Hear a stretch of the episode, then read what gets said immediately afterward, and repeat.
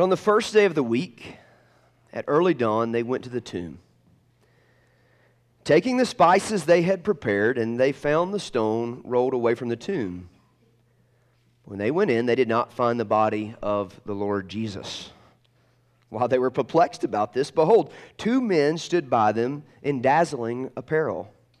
And as they were frightened and bowed their faces to the ground, the men said to them, Why do you seek the living among the dead? He's not here, he is risen.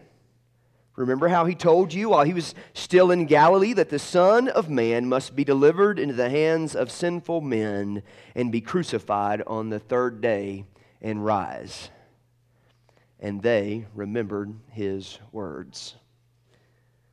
Occasionally on social media, I'll see some sort of breaking news story, and I'll see some sort of reporter report, and they'll use, they'll use this, this phrase big if true. Well, friends, I'm here to tell you this morning that it is big news, and it is true that Jesus Christ rose from the dead. And we celebrate that this morning. We celebrate uh, the resurrection because the resurrection changes everything. There's, there's nothing in this life that the resurrection doesn't change. Now, if the resurrection wasn't real and it was all a hoax, if his body is still hidden and buried in a tomb somewhere, then this is but rubbish. This is no good. But if it's true, and I believe with me that in, with everything in me that it is true, matter of fact, that there's never been anyone who has ever been able to, to disprove the resurrection. And time and time and time again, after people have tried to disprove the resurrection, as they've, they've gone to Israel, as, the, as they've studied archaeology, as they've studied the Bible, time and time again, those who have dis, tried to disprove that it's true end up coming to faith. They end up coming to Christ and believing. And so, because the resurrection is true, it changes everything. And it validates Jesus' ministry. It validates what Jesus did on this earth. So, it means that Jesus wasn't just a philanthropist and a good philosopher philosopher, but that Jesus was actually God in the flesh. It means that Jesus is Lord. Jesus is Lord. It means we must obey him. It means that he is king. It means that he is ruler. And so, because the resurrection is true, it means he's God in the flesh. It means we must obey his commands. There are actually 49 commands of Christ in Scripture.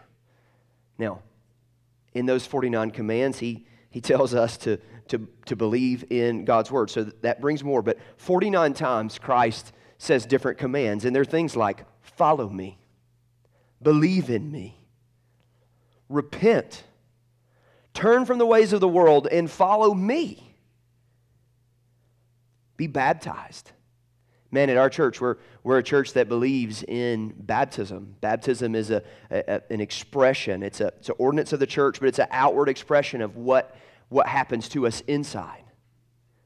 That, that we have died to ourselves and we're raised to new life. But he also gives these kind of hard commands commands like rejoice when you're persecuted. Honor God's law. Be reconciled to others.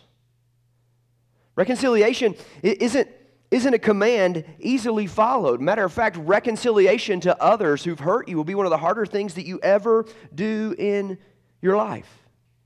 He gives us commands like deny yourself. Oh, friends, every day you will fight the urge to not deny yourself, but to do whatever yourself, to, to, to, to follow yourself, to, to give over to yourself. He gives commands like don't lust. That's a hard one, especially when he puts, puts the, the, his ethic on it. To keep your word, to go the second mile, to, to make disciples, and to seek God's kingdom first. These are the commands of Christ. And if, and if Jesus is Lord, and He is, and He's called us to follow Him, then He's called us to obey these commandments. Now, at Overland Church, um, we uh, most of the time preach through books of the Bible. It's kind of how we, we believe God's word to be authoritative and powerful. Uh, we believe that it's good. And so we just we, we love to preach through books of the Bible. And we're in a really kind of kind of weird spot today because we're in the middle of a sermon. Brandon last week started something called the Sermon on the Plain. This is similar to the Sermon on the Mount found in uh, the book of Matthew, but, but I believe it was just a different account. Uh, preachers often have uh, little different sermons they use in different circumstances and they change them up, and I believe this is what Jesus was doing in this, this, this spot. And so he's in the middle. Uh, he, he's in the middle right now of this sermon on the plain. He had come down off the mountain he's, and he's preaching to people. Last week, as Brandon opened up the Bible, he talked about uh, the, the um, Beatitudes and the woes. And today we're going to come to a command in Scripture that is one that is very hard to follow. Maybe of all the commands of Scripture, maybe the one that we're going to be confronted with today in this text is the hardest one that we might follow. And so, as we begin diving into, by God's sovereign plan, where we are in His Word, um, I want you to see this. Here's the big truth that I want you to walk away with today is that Jesus' love for us models how we ought to love others. Jesus' love for us models how we ought to love others. And so uh, you can follow along on the screen, but also if you have your Bible, I invite you to turn to Luke chapter 6. We'll be in verses 27 through 36.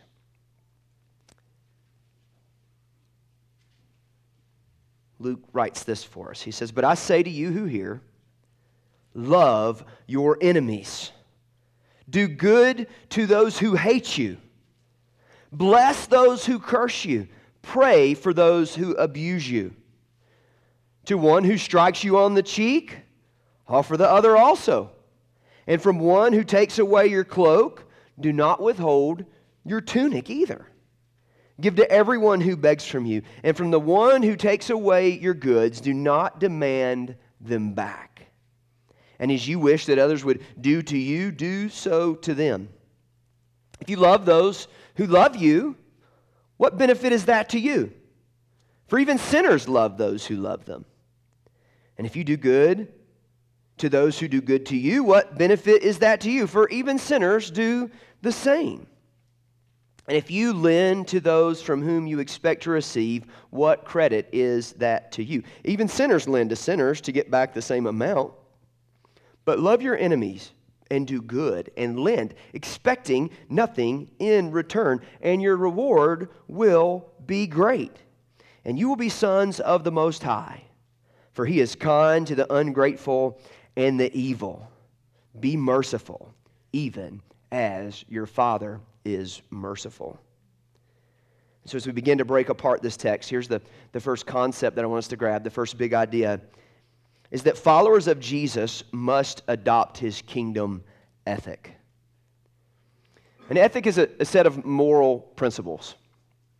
And there's been a lot of different uh, ethics that have, had, have, had have come out of studying and philosophy and uh, law. There's been a lot of different ethics, but Jesus' ethic is a kingdom ethic. And it's often been said that it's the upside down ethic, that it is very different from that of the world.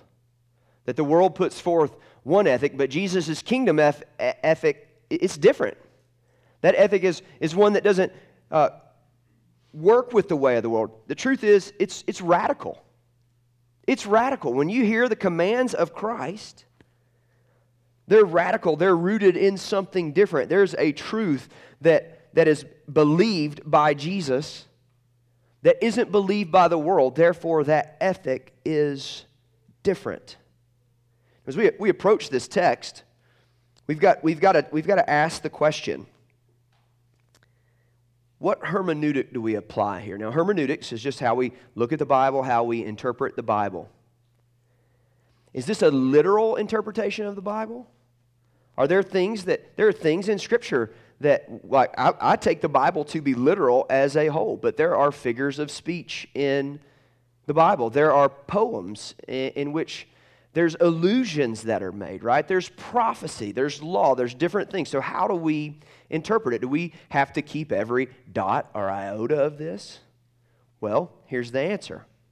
When we go to interpret Scripture, we let Scripture interpret Scripture. And so, if it's used somewhere else in the Scripture going forward, we can kind of look back and interpret it, and it is. If it's in the past, we can see what, what happens in the Old Testament that brings light to what's happening in the New Testament. And so here's the reality of the, the Bible is that in the Old Testament, in the setting up of the law, the law of Moses and the Torah, the first five books of the Bible, God goes to great extent to take care of the poor, to take care of the sojourner in a strange land, to take care of the needy, the hurt. But he also makes sure that things are balanced and fair, right? He puts in the commands things like do not steal, do not covet. He puts up, he puts up these guardrails. And so, what we're going to see today as we interpret the, the scriptures, both from the Old Testament and the New Testament, is that what God cared about is that sinners come to repentance. What God cared about, what Jesus cared about when he says these, is that these enemies, be granted faith, that these enemies enter the kingdom of God. And so, as followers of, of God, we have to abandon the ways of the world and we have to adopt his ethic. He says here right off the bat, love your enemies. But what does the world tell us to do? What does our own natural desire tell us to do? But to hate your enemies to despise them. When someone rises up against you, you don't love them, you oppose them. Do good to those who hate you. Wait a second. This isn't what my heart wants to do. They hate me. They're coming after me. I want to destroy them. Bless those who curse you. No. We want to curse those who curse us. That, that's, that's what the world says, that's what our heart says. Pray for those who abuse you. No, we want to seek vengeance. We want to see their downfall. We want to see their destruction. To the one who strikes you on the cheek, offer the other also. Oh no, that's not what we want. When somebody strikes you on the cheek, you want to beat them to a pulp, right? You're not, I'm not you don't want to take that. You, you're going to hit me, I'm going to teach you. You don't hit me, you're going to get hit back. From one who takes away your cloak, do not withhold your tunic either. No. If we see somebody taking something of ours, we're going to stop them, right? We're going to stop them and we're going to take it back. From one who takes away your cloak, do not withhold your tunic either. So if someone takes something, you stop them and punish them, you, you, don't, you don't give them something else. Give to everyone who begs to you. No, they should get a job. That's what they should do. Now, I'm not, again, we're not going to break down the ethic here. And from one who takes away your goods, do not demand them back. No, but what do we want to do? No, we're going to sue them. Let's take them to court. And not only do we want it back, we want reparations for it, right? We want more, more, and over and over. We want the damages caused. And we can say, oh man, that bothered us greatly. It's a great emotional toil. It's worth at least a million dollars. And as you wish that others would do to you, do so to them. That's not how we do. We treat people in the way in which the way that we treat them, treats them benefits us the most. So if we treat if, if we've got something we need from them and we treat them nice, let's manipulate them to get what we need. Or if you have no use for that person and you're just a waste of your time, then you treat them like you're a waste of your time. You to pretend they're not there. I mean, that is the way of the world. I'm going to tell a story, and my family's going to rag me about it later. I'm going to tell it anyway. And I learned this lesson the hard way. I was 17 years old, I was a junior in high school beginning of my junior year. Um, was on a school bus, and uh, we were coming back from the agricultural farm. And uh, some kids were running their mouth, and this one kid was instigating a fight. And there was this kid in, in there that was just this big kid and wasn't, he just wasn't the sharpest tool in the shed. And um, they kind of like, oh, you can't beat up Zack. They like, you can't beat up Zack. And I'm like, not big, right, still, right? And I'm like, I don't get, get why this happened. Jeff's way bigger than me. And anyway, it turns into Jeff shows up at my work about two days later with about 30 people. And I knew he was there to fight. I knew he was there to fight. And so um, I walked out there and I fought him. And um, Jeff the Crowbar Obar caught me with a good lick right here. And he broke my jaw. And I felt it. I felt my jaw go, whoop, and all of a sudden wouldn't shut. We finished the fight. People didn't know that they broke my jaw, but I knew it.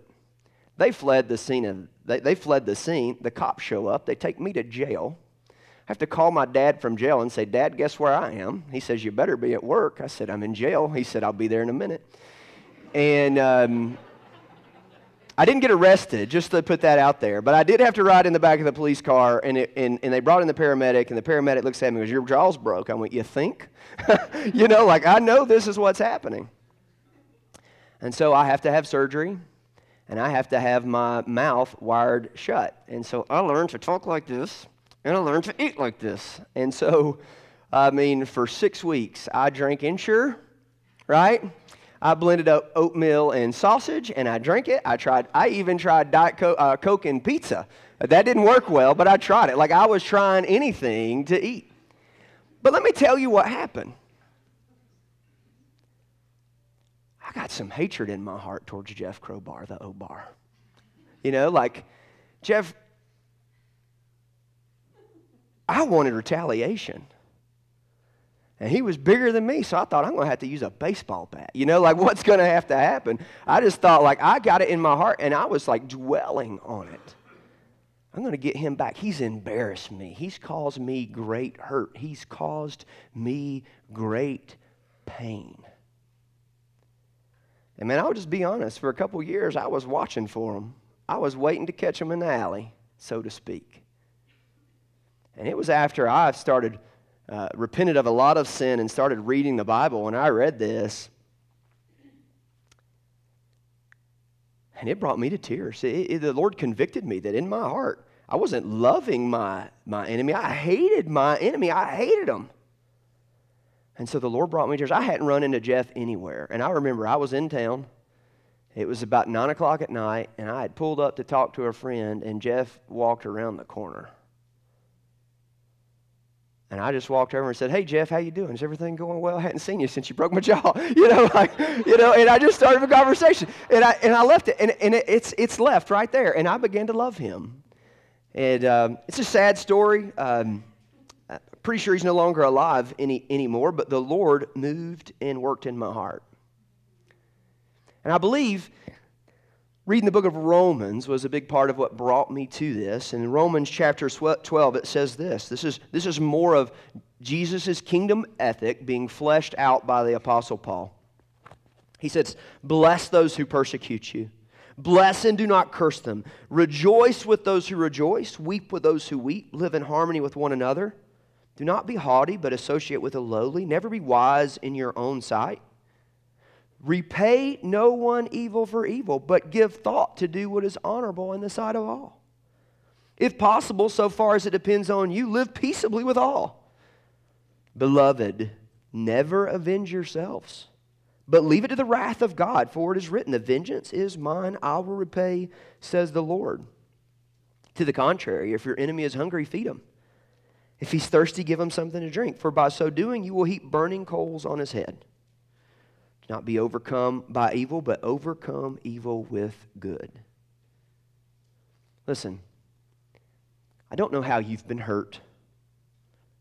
I don't know the names of your enemies. I don't know those who've persecuted you. I also don't know who will hurt you in the future, who will persecute you in the future, who will cause you harm in the future. But what I know is that Jesus tells us to love them, to forgive them, to love those who hate you. Now, he explains farther, verse 32. If you love those who love you, what benefit is that to you? For even sinners love those who love them. And if you do, do good to those who do good to you, what benefit is that to you? For even sinners do the same. And if you lend to those from whom you expect to receive, what credit is that to you? Even sinners lend to sinners to get back the same amount. But love your enemies and do good and lend, expecting nothing in return, and your reward will be great, and you will be the sons of the Most High for he is kind to the ungrateful and the evil. Be merciful, even as your Father is merciful. So here's my next big idea is that followers of Jesus will be known by their love. Matter of fact, in John 13, verse 35, it says this By this all people will know that you are my disciples, if you have love for one another. And so here we continue to see this ethic unfold that it, you have to love those who, who love you. What benefit is that? Isn't that, isn't that normal human response to love those who, who love you? To do good who, the, to those who do good to you? It, it, it, it says, it's talking about lending because there's, there's care here, for there's, there's material need here, right?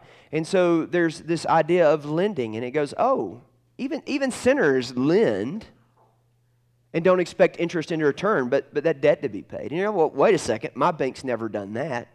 Oh, but there's a good chance your parent has, right? There's a good chance that, that your parent has lended to you, right? I, I know, I know interest rates are higher right now. I know someone in my family, um, a relative of mine, uh, heard of another relative of mine in need. They're, they're buying a car, and they thought, man, that interest rate's ridiculous. Let me just loan you the money. I've got it. You go buy the car. You, you pay me back. Right? That makes sense. Even sinners do that, it says. And so, what does this love look like? But you love your enemies, and you do good, and you lend, expecting nothing in return. Now, here's where the kingdom ethic really starts to change things because your reward won't be on this earth necessarily. Your reward will be in heaven. It's upside down. It's the kingdom of God is where eternal life will be. It's kingdom the kingdom of God where we will live eternity. And your reward will be great. And you will be sons of the most high God. Be merciful, he says, even as your father is merciful. Kyle Hancock, who's sitting right back there, when he was a junior in high school, um, I was his student pastor, and um, uh, I was highly involved in his, his life and another group of boys. Uh, a lot of them played soccer. I coached soccer. I was the character coach. Uh, I knew nothing about soccer, but I knew something about character. And so I got asked to be uh, one of the coaches. That was really funny. Um, and uh, one, one, one morning, it was a, a Saturday morning. Uh, John Owen was little. We were in the, the process of bringing home James from Ethiopia. And in the middle of the night, uh, Jennifer wakes up and she's like, huh? She just heard something. And as soon as she woke me up, like I heard a car pulling off. And um, I was like, that's nothing. If it's something bad, they, they left. They're, they're gone. Let's go back to sleep. And so I go back to sleep and I, I walk to the, to the front door the next morning when we get up, and I open it, and our storm door had been shattered. Uh, the storm door had been shattered, but the, the glass was all in. So it was like apparent to me that something hit it and brought it forward. And so she's like, somebody broke our glass. And I was like, it's probably just an owl or something flew into it. Don't, don't be worried, you know. Um, and in my head, I'm going like, yeah, just an owl, whatever, I don't know. Surely that car pulling off in the middle of the night had nothing to do with it. And so uh, I go for a run that morning, and I'm out and about running. I, I see some of my my students that, that I'm involved in their lives. I wave at them or whatever. And, you know, I kind of fix the glass. I get the glass done. I think it was $94, something like that, to, to get it fixed. Several weeks later, Kyle, Han- Kyle Hancock and I are in Haiti. And um, we're on a mission trip there. We're doing some work we, to, at, a, at an orphanage, and we're doing some, some, actually, it's video work, and we're over there uh, filming some stuff. And in a late night conversation, Kyle says, Hey, I'm worried about my best friend. And I said, Yeah, why so? He said, Man, he's just he's just hanging out with some bad dudes. Uh, they're doing some stupid stuff. And I'm like, oh, yeah, this, this, this, his best friend comes to my small group on Tuesday nights. I'm like, oh, yeah, what are they doing? He said, man, a few weeks ago, they were out riding around and they like were in the, just like this neighborhood over by your house and one of the one of the guys jumps out with a baseball bat and just goes and busts a window and they get in they run off and they were doing other stupid stuff and i was like oh really Really? They, they did that. He's like, Yeah. And I was like, just grabbed my phone and showed him a picture of my busted window. And Kyle realized that he just became a narc. uh, I was like, Oh man, I narked. Well, so happens, uh, I, Kyle was FCA president. He had me speak at FCA, and I'm speaking at FCA. And I watched two of the four young men walk in the room, and I'm like, oh, I'm going to interject this story. And so I just slide that story in and I see their faces go, they start getting red. You just like see it coming up. And remember, I'm their character coach, right? I'm their character coach. And so um, I'll be honest, like for three or four weeks, like every time I was around them, I laid it on. I laid something on. I never confronted them about it. I didn't do anything.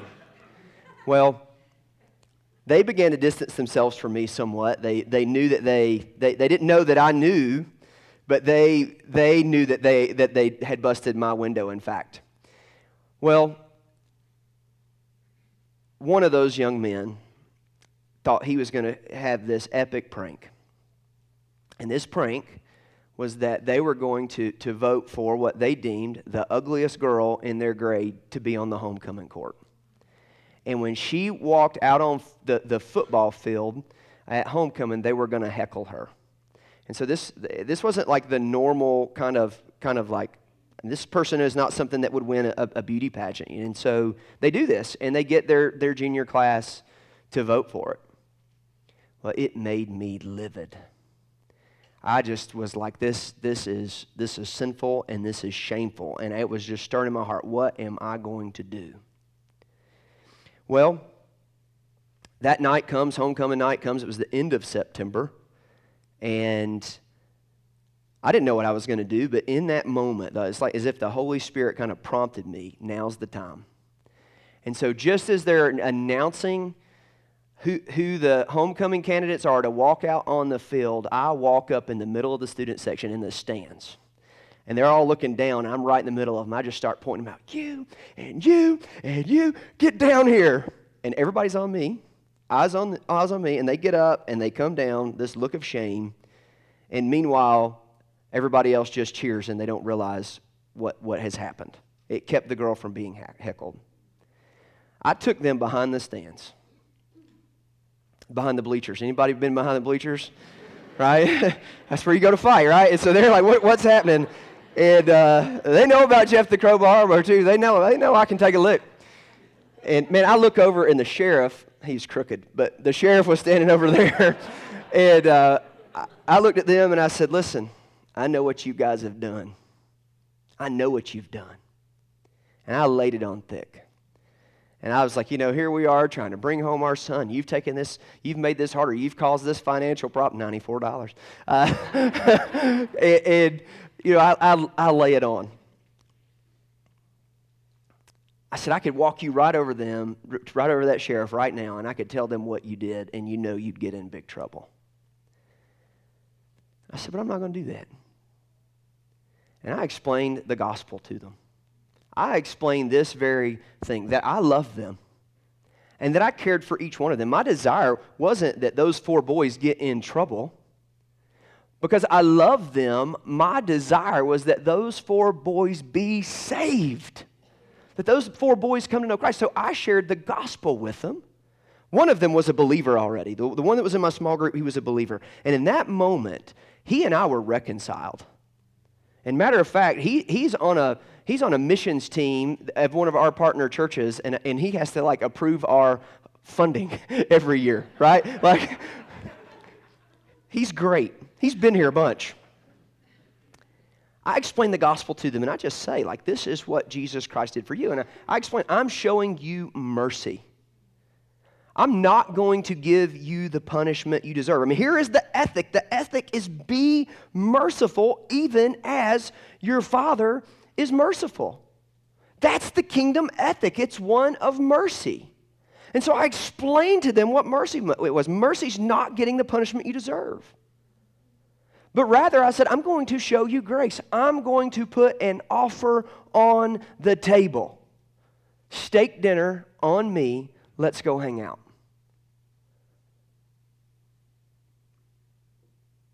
One reconciled with me. Two of those boys made professions of faith.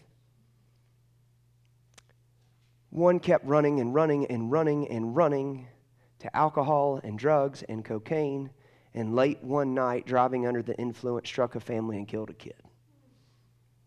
He went to jail.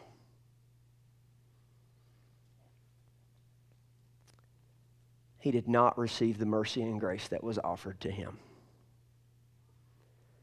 1 John chapter 4 says this By this we know that we abide in him and he in us because he has given us of his Spirit.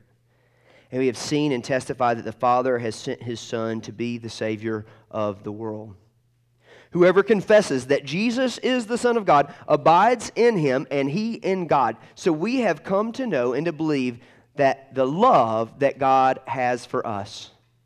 God is love. And whoever abides in love abides in God, and God abides in him by this love perfected with us, so that we may have confidence for the day of judgment, because as he is so, also are we in this world. There's no fear in love, but perfect love casts out fear, for fear has to do with punishment, and whoever fears has not been perfected in love. We love because he first loved us. If anyone says, I love God and hates his brother, he is a liar, for he does not know his brother whom he has seen, cannot love God whom he has not seen. And this commandment we have from him whoever loves God must also love his brother. Friends, this is the good news of the gospel. Here's the big idea is that Jesus loved us when we hated him. Jesus loves those who hated him. He loved us when we were in rebellion to him. Romans 5 says this For while we were still weak, at the right time, Christ died for the ungodly. For one will scarcely die for a righteous person, though perhaps for a good person one would dare even to die. But God shows his love for us in that while we were still sinners, Christ died for us. Since therefore we have now been justified by his blood, how much more shall we be saved by him from the wrath of God? For if while we were enemies, we were reconciled to God by the death of his Son, much more now that we are reconciled, shall we be saved by his life. More than that, we also rejoice in God through our Lord Jesus Christ, through whom we have now received reconciliation. Friends, this is the good news of the gospel. This is why we have a kingdom ethic. This is why we can love those who hate us, because Jesus loved us when we hated him. This is why we can show grace and mercy to people, because he has shown grace and mercy to us. As I reflected on this text this week, I couldn't help but think of the cross. Think about Jesus' final days. His instruction to us is love your enemies. Think about the, the, the, crucifixion. Think about him toting the cross. Think about the mocking, the scorn. He loved those who would kill him. He said, Do good to those who hate you. He died that they might live. He said, Bless those who curse you. He said, Pray for those who abuse you. He didn't just bless them, he prayed for them. He said, He prayed, Forgive them, Father, for they know not what they do. To the one who strikes you on the cheek, offer also the other. Not, not, not only did he get struck on the cheek uh, when he was in front of the high priest, but they gave him 39 lashes on the back. This is the King of Kings and Lord of Lords, the one that could have struck them dead with a word. The one that could have called fire down from heaven. And what did he do? But his own commands to us that he turn the other cheek. And it says, from, from one who takes away your cloak, do not withhold your tunic either. Oh, they just didn't take it from him. They took it from him, and while he was hanging on the cross, they cast lots for it to see who would get it. There was a way of mocking him. He says, Give to everyone who begs from you. He looks over at the criminal on the cross who begged him. The criminal on the cross said, Remember me when you come into your kingdom. And what did Jesus say? Oh, today you will be with me in paradise. And from the one who takes away your goods, do not demand them. Jesus didn't demand that any of those people repay him. Think about the silly, silliness of that. Could you repay Jesus for what he did on the cross? By no means. There's no way that you can match it. There's no way that you can earn it. It is by grace that anyone may be saved. It's God's unmerited favor. And as you wish that others would do to you, do so to them. And what did Jesus do but save? Friends, here's my last big idea, and it's this is that God so loved the world that he gave his only son that whoever would believe in him would not perish, but have eternal life. God's kingdom is an upside down kingdom. It's the good kingdom. It's the good life. And today I want to invite you into that. There's two groups of people in this room. I often say something like this there's two groups of people. There are those who reject Jesus, therefore reject his kingdom ethic. And there are those who obey it, they believe and they obey it, they follow Christ. And so, man, maybe you're in this room today and you've never believed the gospel before. You've never understood what it means that Jesus rose from the dead. You've never understood the power of what happened in the resurrection. And today you believe. Today you believe Jesus is Lord and you're ready to receive His mercy and His grace and His love towards you. It is a beautiful gift. It's a gift that comes with forgiveness and it comes with love no matter what you've done. Jesus says, Come to me. No matter how you've hated Him, Jesus says, Come to me. No matter how you've cursed him, Jesus says, Come to me. And so you can come to Christ today. The Bible says this this is how we come to faith it's by belief, it's, it's confessing with our mouth that Jesus is Lord. It's saying, Jesus, you are Lord of my life. And believing in your heart that God raised his son from the dead, that, that believe in the resurrection, that Christ atoned for your sins today, and be saved. Come to faith in Christ. And the way that we express that the way that we show the world that we've believed is by baptism. And so I would tell you, talk to me, talk to one of our other pastors about the gospel, the good news, and what it means to be baptized, and come to faith today. Come to Jesus today. To those in the room who claim to be followers of Christ, be marked by Jesus' kingdom ethic. Be marked by love. Be people of mercy and grace. And let's go forth and obey the commands of Christ. So, Father, we love you and we praise you for your word. And Lord, I believe it's true, and I believe it's right, and I believe it's good. Lord, I pray that you would grant faith today, that you would save today. That even now, in this moment, Lord, people would repent of the ways of the world, the ways of hate, the ways of evil and they would adopt, accept their adoption into your family. They would believe that you have the power to save them, that they would confess with their mouth that you are Lord, that they would turn and obey, that they would turn and follow. That they would no longer place their faith and trust in themselves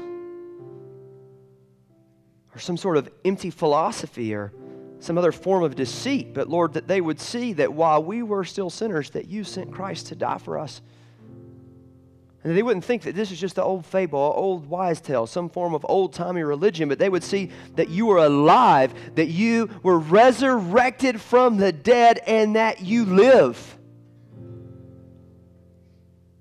They would believe that you're sitting in heaven on your throne, ruling and reigning. And Lord, may they follow you today. Lord, let us be a people who co- practice your commands, who, who obey you, who are willing to, to say, Father, whatever you command, whatever you say, wherever you lead, I'll go. I'll do it. I'm following you, Jesus. So, Lord, move in our hearts today. In Jesus' name, amen.